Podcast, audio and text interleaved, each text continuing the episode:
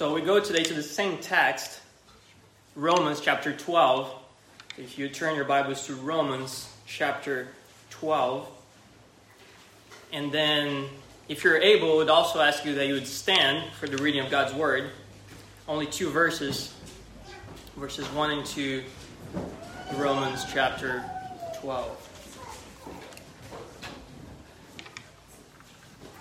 I appeal to you, therefore, brothers, by the mercies of God, to present your bodies as a living sacrifice, holy and acceptable to God, which is your spiritual worship. Do not be conformed to this world, but be transformed by the renewal of your mind, that by testing you may discern what is the will of God, what is good and acceptable and perfect. You may be seated. So as Pastor Pine already introduced, the sermon is a continuation of what we started last week, a quest for God's will. That was the goal for last sermon, to understand how to make a decision, how to go about our lives, knowing that we are doing God's will. And if last Sunday we were looking at the more active aspect of doing God's will, where, as we talked about, and looking at Romans chapter 12, verse 2 especially, do not be conformed to this world, but be transformed by the renewal of your mind. That was the way we learn that we find God's will, is through study of Scripture, His revealed will to us, that we ought to study, dig into it, and learn how to do all things in this life for God's glory. We learn that through His Word. And we saw that the more we study the Word of God and we fill our minds with the Word of God, that's how the Spirit brings that Word, applies that Word to our hearts, to our spirit, and renew our hearts so that we can live now, not according to this world, but we can be shaped according to the mind of Christ Himself. So if last week our task was to understand how to make a decision, today I want to go to the more passive aspect of doing God's will, which is resting in His providence. So if last Sunday the challenge was to understand, okay, I have a decision before me. I have to decide which car to buy or which house to buy. Maybe there is a new opportunity in my career and I can change the direction of what I'm doing. Or maybe what person should I marry? All those questions come to our lives and we come to Scripture. We go to Scripture to find the answer for all those things. But now, here's the issue for today. Let's say that you do all of this. You search through the Scriptures. You dedicate yourself to learn what God says about that issue you're going through. You meditated upon it. You prayed biblically, asking that God would give you insight to make that decision faithfully to Him. You even asked for advice. Maybe that's something we didn't really spend time last week, but in Proverbs 11:14 says, in the abundance of counselors there is safety. And that's why we have the church and the community. We circle ourselves with Christians and people who also read their words, read the Word of God and pray, so that now we can have all the insight of God's will to our lives. We seek insight and we make a decision. We make a decision, we buy a car, we buy a house, we marry someone. And here's what happens. Everything goes well for a couple weeks, and then the car breaks down. The house you bought, now you learn that they're about to build like a shooting range right behind your house, and it's going to be noisy all day. At first I was going to say a shopping mall, but we're in North Idaho, so a shooting range fits our context a little better. Or you marry this person, and you thought it was going to just be a dream and a paradise, and in a couple weeks things are not as perfect as you thought. There is a lot of adjustment to be done in the way you think, in the way you live your lives. And what is the question that comes to our head? We started doubting what decision we made. We did our decision based on Scripture, but now we're thinking, I must have done something wrong. I don't think I did God's will, because we have this misunderstanding that if we had done God's will, if we are walking by the Spirit of God, everything has to run as smoothly as possible. And what I want to bring to us this morning, is that the Bible actually talks a lot about God's will, including suffering, including trials, And not only because of our sin, but that's just the nature of the Christian life where God, well, because of the sin nature we have, God is renewing and reshaping the way we think and the way we do things, using all these things under His sovereign control so that we can mature and grow in our faith. Just think of Paul, the life of Paul, the example we have in Scripture, one that we should follow as long as he followed Christ. His life was filled with trials. You find several lists of trials he went through in his life. It's interesting to think of it, even of in the Gospel of Luke, the very beginning of Jesus' ministry. If you go to Luke chapter 3, you read about Jesus' baptism. And it says that the Holy Spirit descends upon him. He's baptized. And if it wasn't enough to know that he is the sinless Son of God, God himself speaks from the sky and says, and everyone hears this voice saying, "This is my beloved Son, in whom I am well pleased." There's no sin in him. God is absolutely pleased by all that he was doing. And yet, what happens right after that? You read in Luke 4, verse 1. And Jesus, full of the Holy Spirit, returned from the Jordan and was led in the Spirit in the wilderness. The Spirit takes him to the wilderness. And then he's tempted by the devil in the desert. And then Luke 4:14, right after that, says that Jesus returned in the power of the Holy Spirit to Galilee, and a report about him went out throughout all the surrounding country, and he taught in their synagogues, being glorified by all. So the same Spirit that leads Jesus to the desert to be tempted is the Spirit that leads him to his ministry, that empowers him to preach, to do all that he was told to do by God the Father.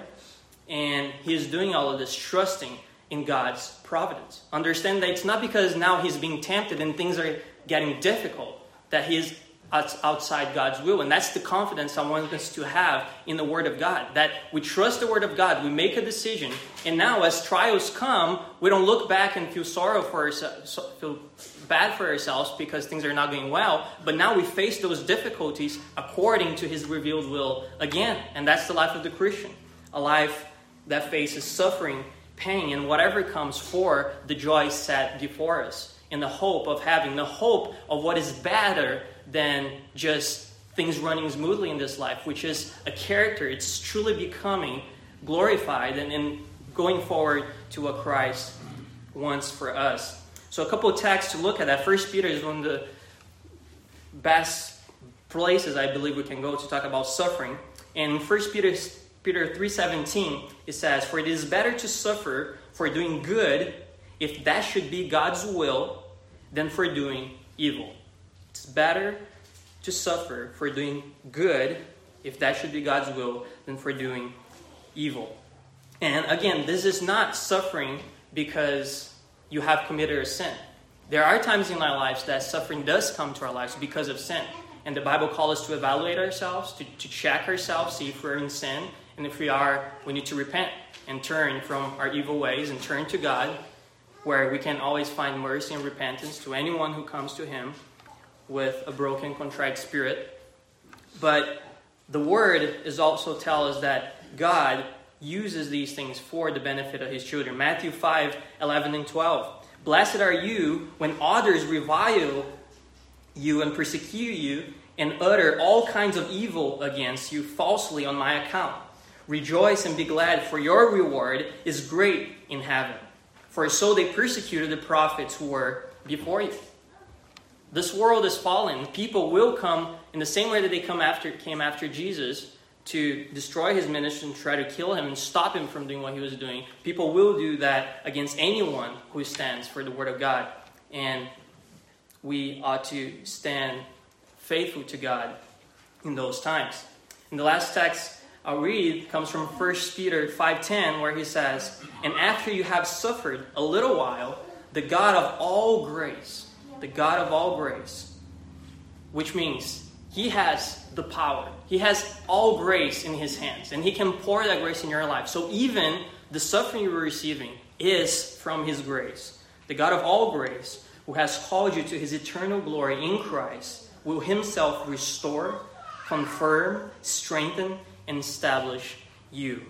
And that's the God we serve, the God that we can trust. We can trust His providence. We can trust that as we follow His word, He is faithful to do in our lives whatever we need so that we can grow in our faith. Patience, long-suffering, all those things are described in Scripture as fruit of the Holy Spirit. We see that in Galatians 5. So, for the rest of our time this morning, what I want to do is go through a little bit of what we call in theology the doctrine of God's providence. And we'll go into different places in Scripture to find the explanation for these things. But the doctrine of God's providence, what is it, and how can this doctrine help us to make a decision and now trust God, understanding that He is truly in control? We'll see this here. So God, His providence, means that He has a plan to everything we see, all reality, every single thing, greater or small, that's part of your life. You can think of last week, you can think of yesterday, you can think of the things that are about to come this week. Everything is under His control. God's providence is, to put in a simple way, is the active outworking of God's sovereignty. The fact that He is sovereign implies that everything that happens is under His control. And because He's perfect, He's using all these things for His glory. To say that in a negative way, and I believe most Christians would agree with this statement, is to say that there is no such thing as chance, luck, or fate. As Christians, that's what we believe, that there is no such thing as luck. When we roll a dice, yes, we call that chance in the sense that that's, in our eyes, that's what it looks like. But we know that at the end of the day, God is the one establishing every single thing. Proverbs 16:33, the lot is cast into the lap, but its everyday decision is from the Lord. This is the doctrine of providence is one of those doctrines that it's easier said than understood. Easier said than understood. It's easy for us to say, yeah, there's no chance. God is in control of all things.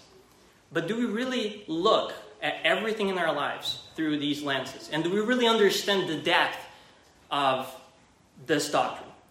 To paint that picture, to bring to us a little more of this idea of what God's providence is, I will read a paragraph from a commentary on this verse in Proverbs 16, that the lot is cast into the lap, but its every decision is from the Lord.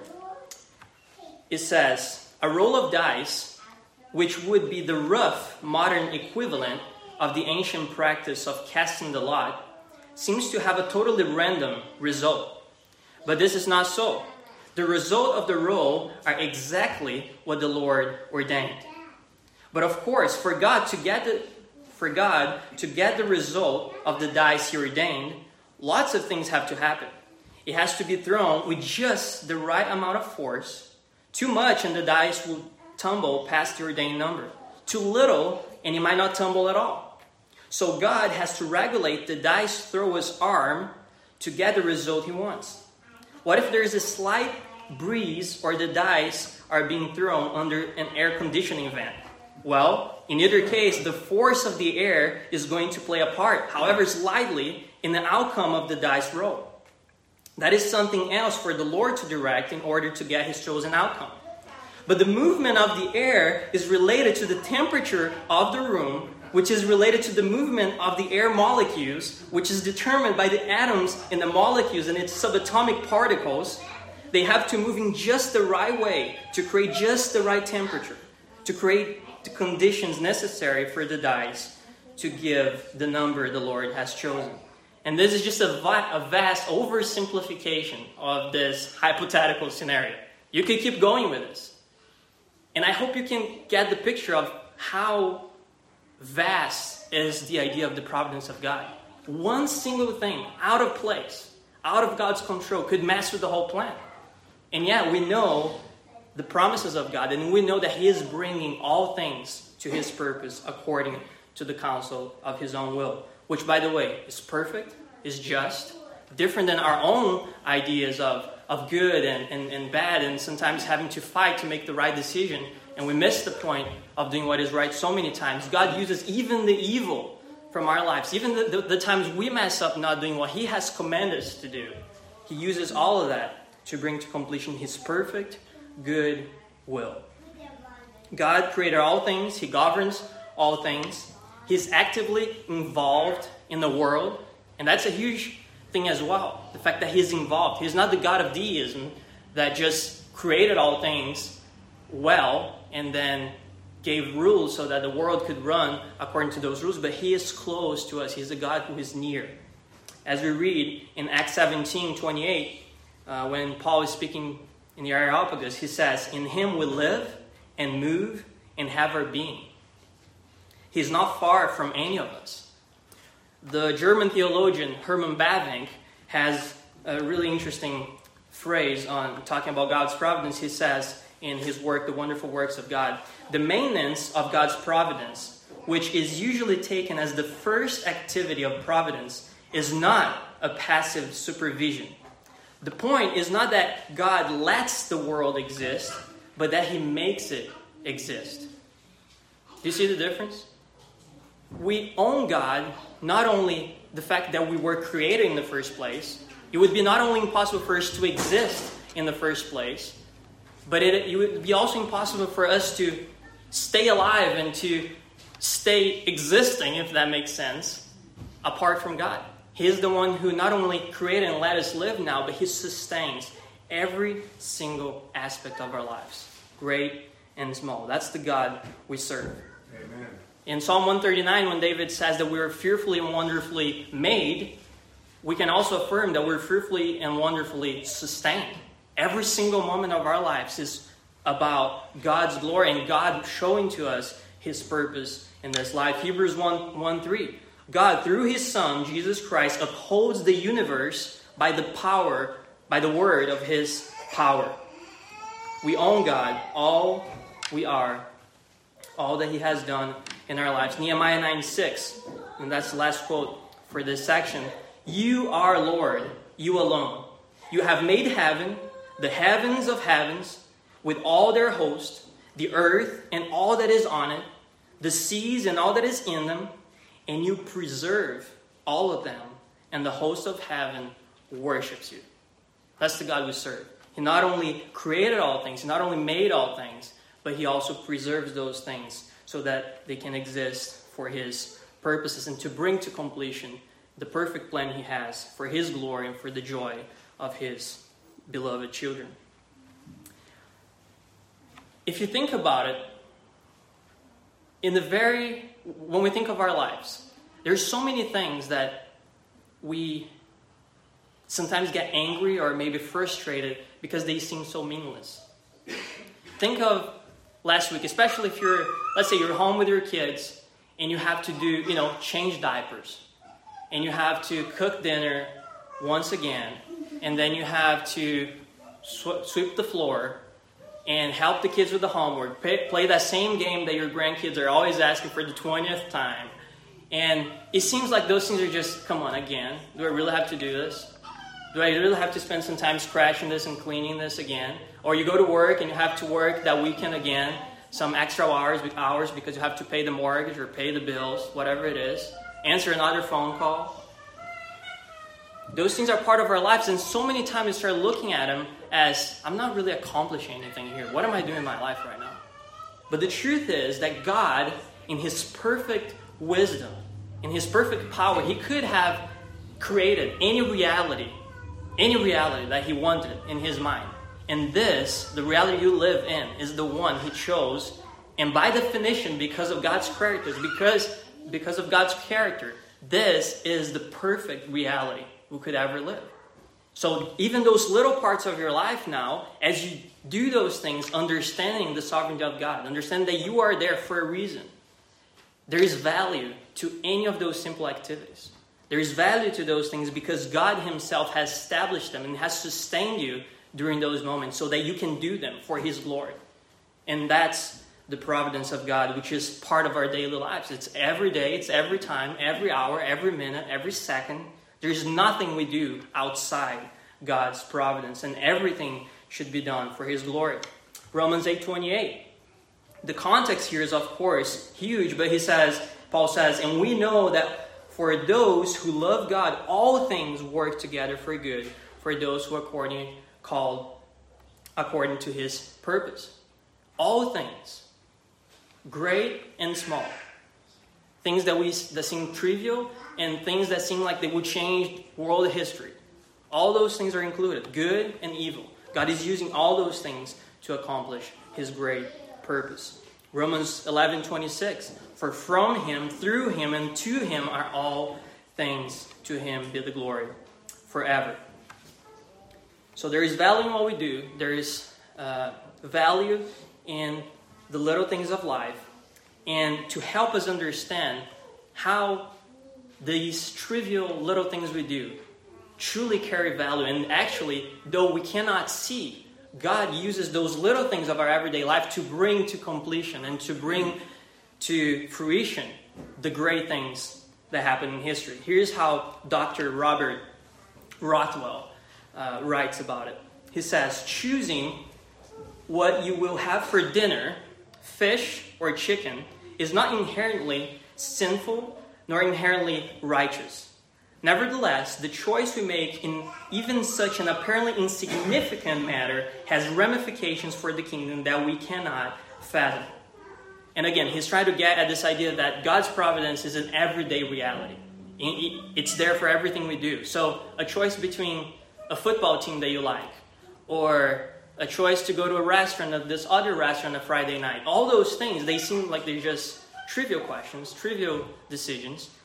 But I like the way he shows here, even though it's a hypothetical scenario, how those things can, and I believe they do mean a lot in history. He continues talking about this idea of choosing chicken or fish for lunch or dinner. He says, it may, for example, as you pick one of those, play a part in creating an allergy in a future descendant who then chooses to go not to the seafood restaurant, but to the coffee shop where he meets the local girl who loves the shop's coffee and eventually marries her, and they give birth to the influential evangelist, judge, or president who shapes world history. And just think, the parents of this leader never would have met if their more remote ancestor had chosen chicken over fish or vice versa. I really like this quote, and this is true about everything we do in our lives. We can't fathom, we can't understand how God uses all these things, but everything we do in our lives has implications. And as we trust now, not only in logic or science, but also in the Word of God, we believe that God is blessing us as we live according to his word. And that's an encouragement for us, that as we choose chicken or fish and do those decisions, make those decisions according to his word, for his glory, out of thanksgiving, thinking of his grace, and all the things that we talked about last week, God is using all those things to shape us. And that may imply suffering, that may imply things that we can't understand for a season, but his ultimate plan is for, of course, our blessing, the blessing of his people. Everything happens for a reason, and God arranges. The reason everything happens for a reason is because God arranges all things to happen for a reason. Now, we talked about the providence of God. We understood the magnitude of this doctrine, this understanding of how God is in control of all things, and he has to be, for he is God. And now, one of the great benefits of studying Scripture is how the Bible not only gives us, as we saw last week, the indicatives, the theology, what we need to understand about God, Christ, salvation, who he is, what he has done for us, but then he brings the imperatives, which are the application of those things to our lives, therefore live a certain way. And the Bible also brings to us several ways we can test ourselves and see if we are really living according to true faith in him and who he is. So, as a means of application, this morning, there are several things we could draw from the doctrine of providence, but I want to focus on one of them, which is prayer. I truly believe that you can ask yourself, you can see in your life, how much do I pray? How much, when I need to get something done, do I rely on praying and asking that God would bless me and God would be the one helping me as I go about this task? And the reason I say this is because if we truly understand the providence of God, and if we truly understand that He is the one in control of all things in our lives, you would also understand that the most powerful thing you can do about anything is prayer. It starts with prayer. Of course, we don't just pray and just wait for God to do everything. We know recommended to be in action at all times. There are so many things we ought to do in the Christian life, but it starts depending on God in prayer. James 1:17, every good gift and every perfect gift is from above, coming down from the Father of lights, with whom there is no variation or shadow due to change. God is always waiting to bless His children. And as James says also in chapter 4, sometimes we do not have because we don't ask. God is there. He is in control of all things, and He wants to bless His children. He's using all things for good. And so many times we don't receive because we don't ask. Here's what John Calvin says, and I think it's a great quote. It will not suffice simply to hold that there is one God whom all ought to honor and adore, unless we are also persuaded that He is the fountain of every good and that we must seek nothing elsewhere than in Him. No drop will be found either of wisdom and light, or of righteousness or power or rectitude, or of genuine truth which does not flow from Him and of which He is not the cause. God is the cause of all good things. The Bible is clear. In Him, there is light. In Him, there is life. And because of our sin, darkness came into the world and death came into the world. And now if you want to find life and light, He is the source of all those things. And there's no way you can find it outside Himself. So depend on prayer. Whatever it is, if you're asking for food or drink or clothing or good relationships, if you're asking that God would bless the church and that we would be filled with His Spirit, all these things, there are things we can do. We minister the Word, we go, we talk to people, we love one another according to Scripture. But everything starts asking for God's blessing to us, to our families, to our relationships, that He would give us what we're seeking, for He is the one who owns all things. Psalm 104:28. When you give it to them, they gather it up. When you open your hand, they are filled with good things. God is the one who gives. John 3:37. This is John the Baptist. He says, a person cannot receive one thing, even one thing, unless it is given him from heaven. John the Baptist, the man that was commanded by Jesus as the greatest who ever lived until that generation. Psalm 127, 1 and 2. This is maybe the most well-known psalm from Solomon. And think about it. Solomon is the wisest man who ever lived in Israel, right? We're talking about Solomon, the wise man. And when you think about planning something, if you want to get something done, a wise man would be the person to go talk with. Okay, what do you think we should do? That's a good plan. Let's do according to what you're saying. Solomon is that man. And Solomon is the one who says in Psalm 127, unless the Lord builds the house, those who build it labor in vain. Unless the Lord watches over the city, the watchman stays awake in vain. It is vain that you rise up early and go late to rest, eating the bread of anxious toil, for he gives to his beloved sleep. This is Solomon, the man with all the riches, the man with all the wisdom. And he's saying, all the wisdom I have, all the riches I have, all the power I have is nothing unless God blesses me, unless God is for me. And that should be the reality of any Christian who understands the sovereignty of God and the providence of God in his life. What a blessing would be if all Christians, if we could truly grasp the idea of God's sovereignty, the idea of God's providence, and live according to that, and live according to the humble heart that would mean. A heart that understands that we are powerless, that we are helpless, unless we are with the Creator. Now, I will draw this sermon to a conclusion with one last thought. And the thought is this. If there's one thing we learn from the doctrine of providence, is that God is God and we are not. As cliche as it may sound, God is God. He is the Almighty and we are not. In His grace, though we make so many mistakes in this life, we know what we ought to do. We know we have His word. We have been commanded to obey and to find His will through His word, and we don't. But through our weakness, He reveals to us His strength and His great plan. Through our lack of wisdom, He shows us His perfect and great knowledge. He is God, and we know that, as it says in Romans 8:31, if God is for us, who can be against us? Who can be against us? All things are working together for the life of the Christian. But here is the tricky part. The providence of God always teaches the opposite.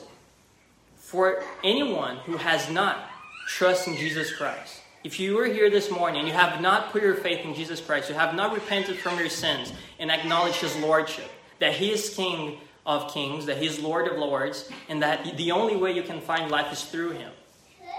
This text is also true about you, in the sense that there is absolutely nothing that can shield you from His wrath. Jesus Christ is the only way. He is the only door. He's the only path to salvation and to a relationship with the true God. And apart from Him, all that you have will be taken from you in the last day. Doesn't matter what you're doing in this life. Doesn't matter if you think you're doing some good or helping someone or whatever you may do to clear your conscience. Apart from Jesus Christ, there is no hope. And the greatest work of providence we see in history is that God, in the climax of history, sent His Son to die for sinners who could not provide for themselves, like you and I. Galatians 4:4 and 5. But when the fullness of time had come, God sent forth His Son, born of woman, born under the law, to redeem those who were under the law, so that we might receive adoption as sons. And now, as it says in John 10, for each person, for everyone who believes and proclaims and confesses the name of Jesus Christ, He says, I give them eternal life. This is from John 10. And they will never perish. And no one will snatch them out of my hand. My Father who has given them to me is greater than all. Greater than all. And no one is able to snatch them out of my Father's hand. Amen. A true understanding of God's providence will lead us to rest in Jesus. Rest in Jesus, understanding that all those trivial things in our lives, changing diapers, sweeping the floor, working the extra hour, working on the yard, all those things are being used by God, and all the implications, all the ramifications of those things that God is using to build His church, help His people to get to the last day, the climax of history, or all those things will work together for the glorious end, which is the last day when the sign of the Son of Man will appear in heaven, and all the tribes of the earth will mourn. And they will see the Son of Man coming on the clouds of heaven with power and great glory. And He will send out His angels with a loud trumpet call, and they will gather His elect from all the four winds, from one end of heaven to the other. And in that day, every knee will bow, and in heaven and on earth and under earth, every tongue confess that Jesus Christ is Lord, for the glory of God the Father. That's the last day. And all things that we do are being worked together by God in His providence to take us to that moment. Let's pray. Lord, we come before You understanding our weakness, understanding who we are before our Creator, understanding that all that we have we own to You. And we pray that this morning we would humble ourselves before You, Lord. As we meditate upon Your power, upon Your grace, upon Your goodness, the way You work all things together through Your Son to bring history to the final moment where all things will be made right. And then glory will reign forever in heaven with all the saints. We look forward to that day, and we pray that we would trust Your promises, and we would trust that Your work, even today in our lives, is not in vain, but is something You're working in us, helping us in deliverance from the presence of sin, even today, so that we can experience the glory of heavens that you have prepared for us. Help us to trust in you. Help us to love our Savior. Help us to love your word and depend on you in prayer and in the counsel of your will in all that we do. And we pray in your Son's name, Jesus Christ. Amen.